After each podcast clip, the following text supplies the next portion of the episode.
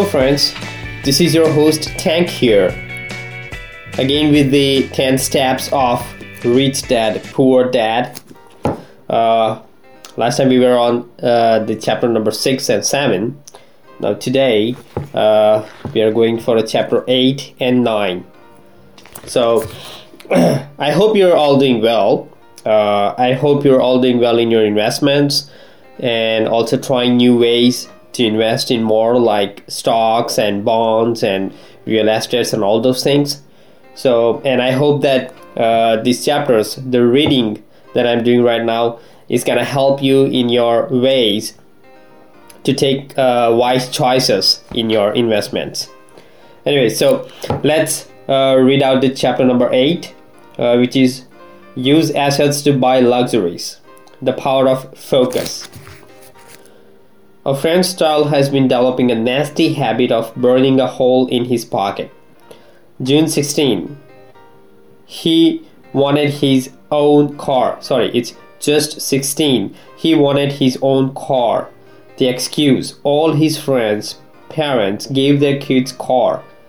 The child wanted to go into his savings and use it for a down payment. That was when his father called me and then came to see me. Do you think I should let him do it, or should I just buy him a car? I answered, It might relieve the pressure in the short term, but what have you taught him in the long term? Can you use this desire to own a car and inspire your son to learn something? Suddenly the light went on, and he hurried home. Two months later, I ran into my friend again. Does your ha- son have his car? I asked. No, he doesn't but I gave him $3,000 for the car. I told him to use my money instead of his college money. Well, that's generous of you, I said. Not really. The money came with a hitch. So, what was the hitch? I asked. Well, first we played your cash flow game. We then had a long discussion about the wise use of money after that, I gave him a subscription to the Wall Street Journal and a few books on the stock market. Then what? I asked. What was the catch? I told him the $3,000 was his, but he could not directly buy a car with it. He could use it to find a stockbroker and buy and sell stocks. Once he had made $6,000, with the $3,000, the money would be his for the car and the $3,000 would go into his college fund. And what are the results? I asked. Well, he got lucky only in his trading, but lost everything a few days later. Then he really got interested. Today, I would say he is down $2,000, but his interest is up. He has read all the books about him and he's, he has gone to the library to get more. He reads the Wall Street Journal voraciously, watching for indicators. He has got only $1,000 left, but his interest in learning are sky high. He knows that if he loses that money, he works for two more years. But he does not seem to care. He even seems uninterested in getting a car because he's, he has found a game that is more fun.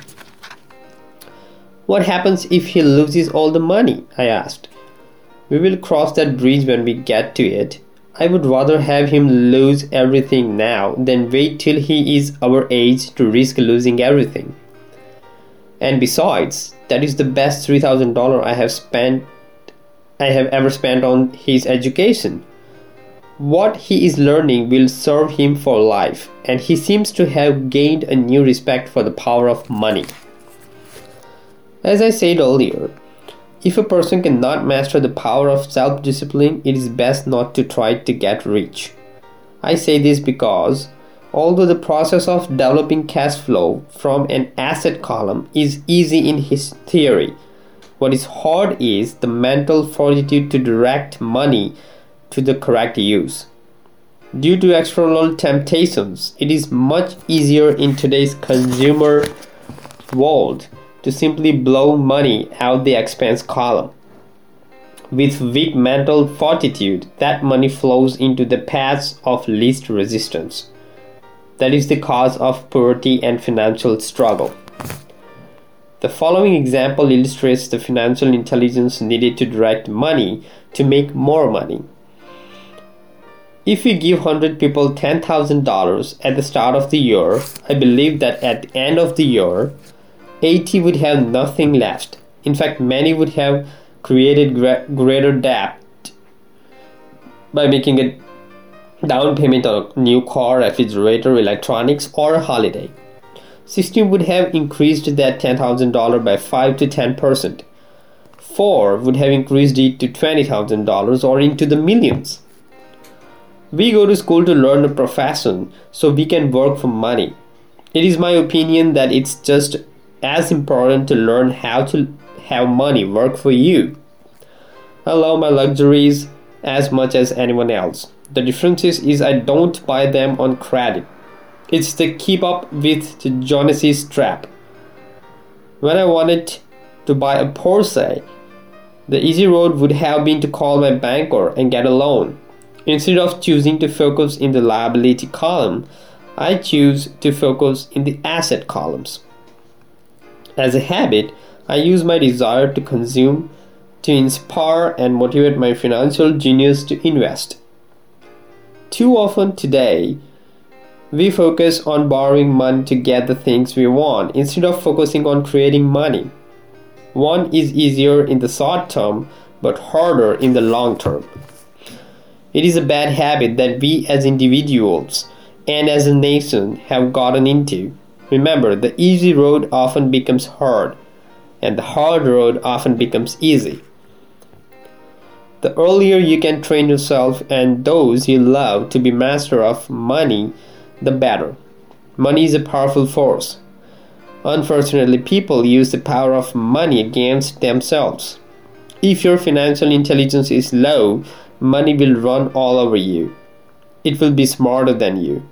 If money is smarter than you, you will work for it all your life.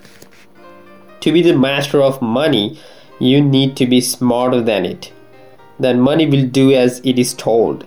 It will obey you. Instead of being a slave to it, you will be the master of it. That is financial intelligence.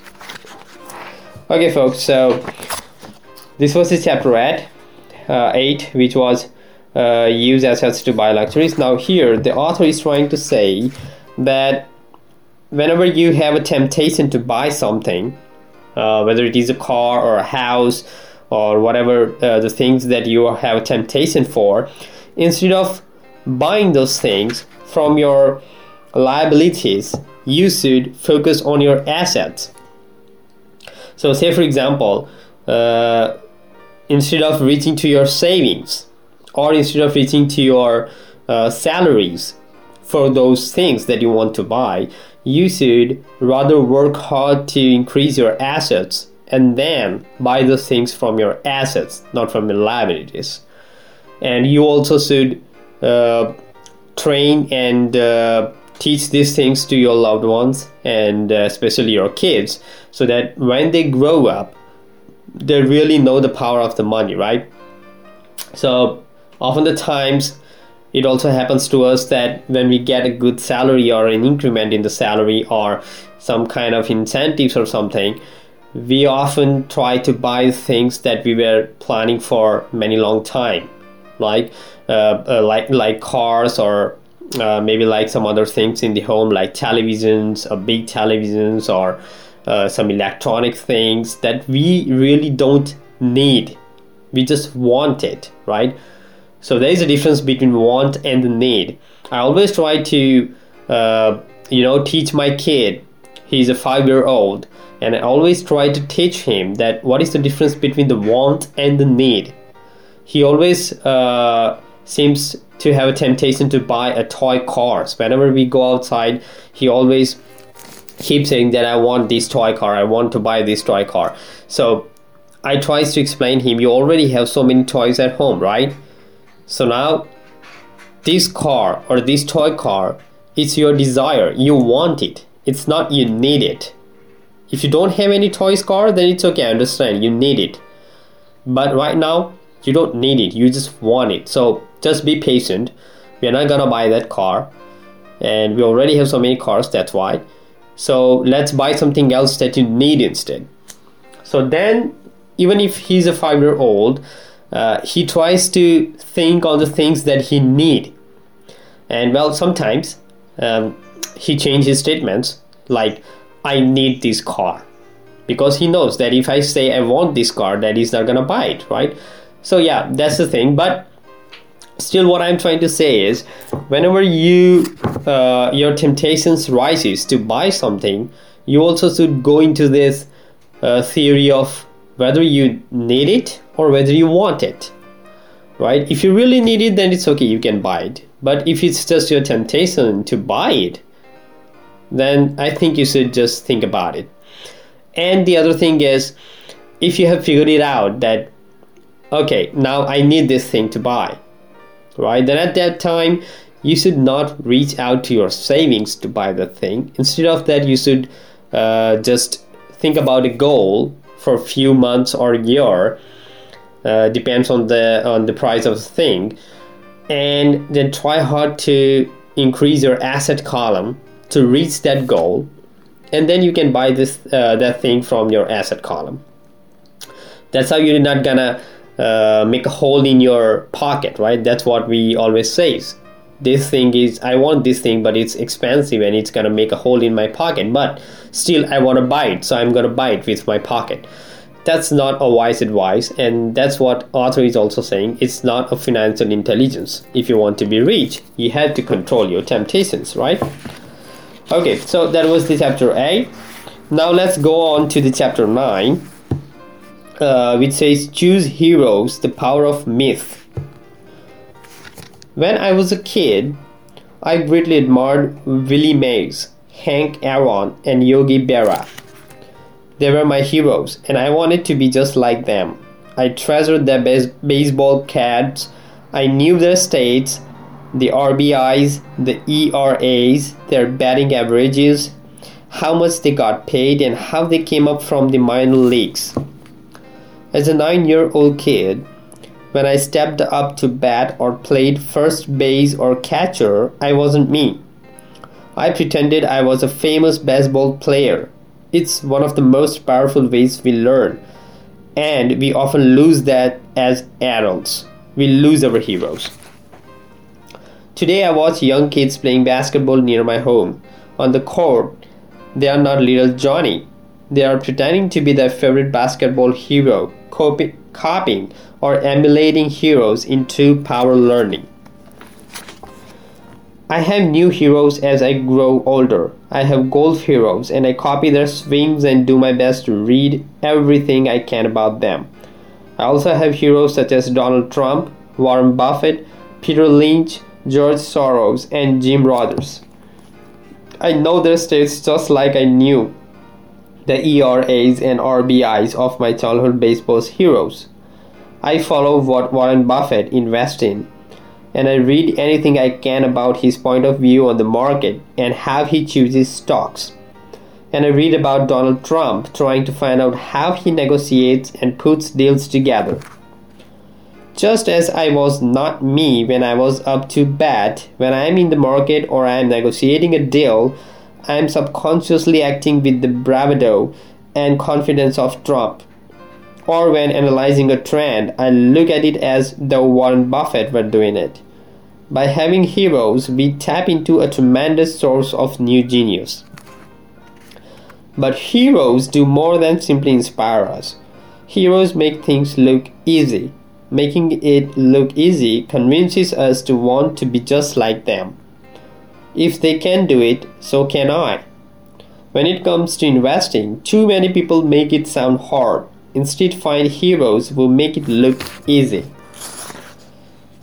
Okay, guys, so uh, this was chapter 9 and here the author is trying to say that you ha- you should have some heroes in your life who you follows uh, whose actions and whose lifestyle you follows whose thinking process you follows you read about them you learn as much as things you can about them and then you put those things into your actions so and whenever uh, you tries to do the things in investment you should put some persons uh, as your heroes who are very well uh, very well successful in the investment world.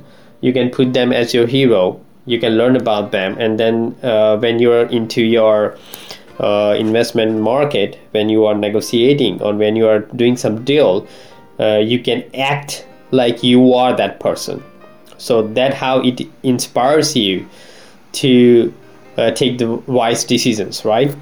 Yeah i think that's that's a pretty good thing.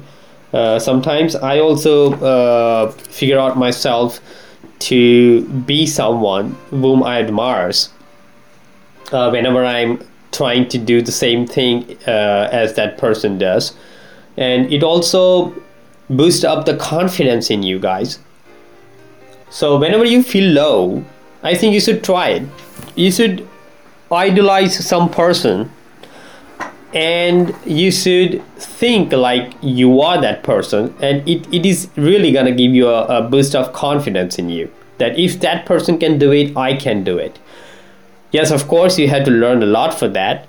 Uh, you had to learn how they do it what are their tricks how they think all those things. Of course without learning you cannot do that just by thinking that i'm that person but you have to learn a lot of things about them you have to put those things those, those learnings into actions and practices and then after you can act like those persons and that boosts your confidence in yourself so that's what I think author is trying to say over here.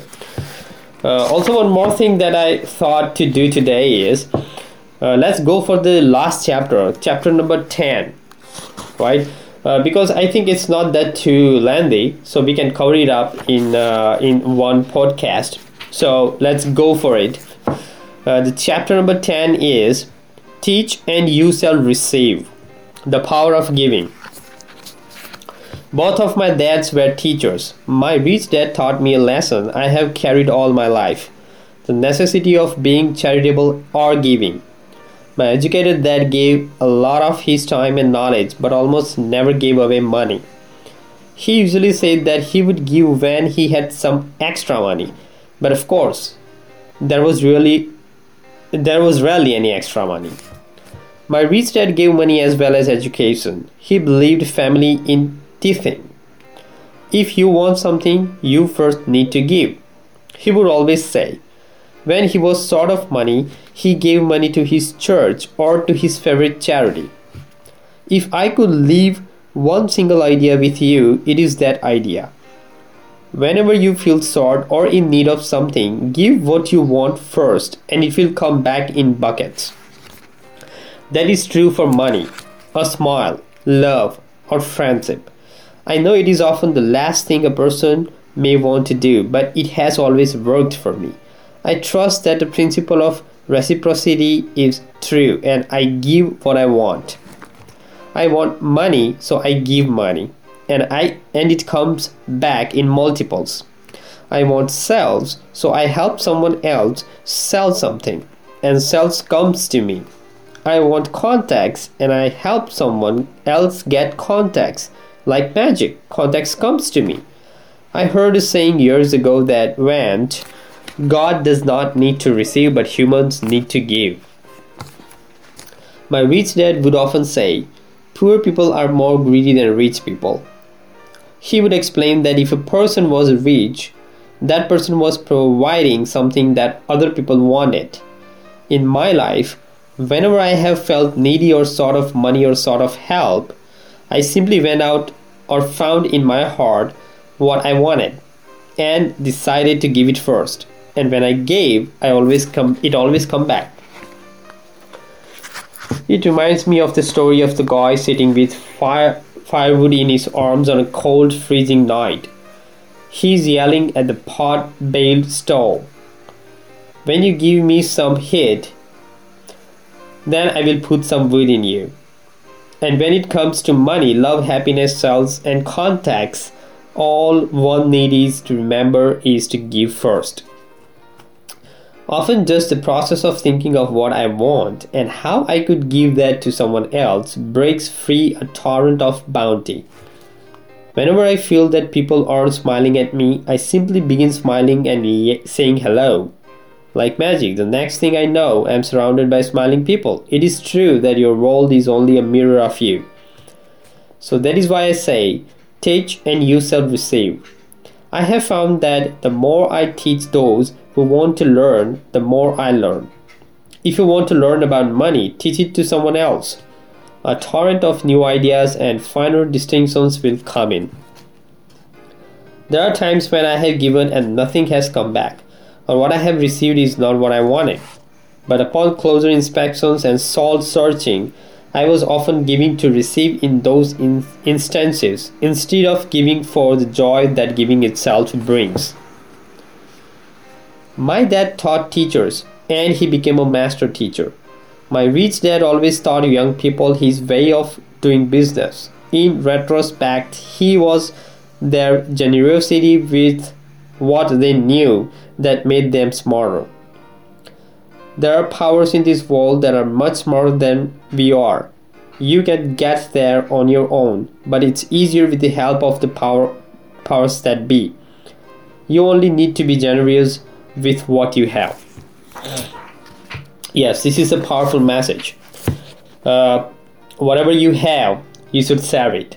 So that's what we also teach our kids when, uh, uh, and also we were taught when we were kids, right? that sharing is caring. So you don't have to wait for uh, something you have, then you will share it. Like for example, I want to do charity, but I will wait until I get this much of money and then I will do the charity. That's not working. If you have hundred dollars, try to spare ten dollars to help someone right so that's how it's work if you if you have hundred dollars and if you uh, help someone with the ten dollars, you're gonna get it back in double. I think you're gonna get it twenty dollars back, whatsoever reason, whatsoever mean, you're gonna get it back. Uh, so uh, there is also one saying, right? What goes around comes around. That's how it works.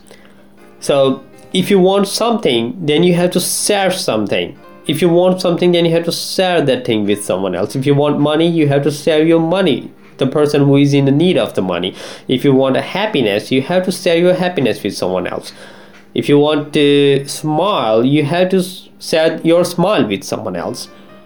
Right? So if you if you want to have a respect you have to give someone else respect. You have to share your respect respect with someone else. So that's how it works and that's what also is also saying. You don't have to wait to be generous.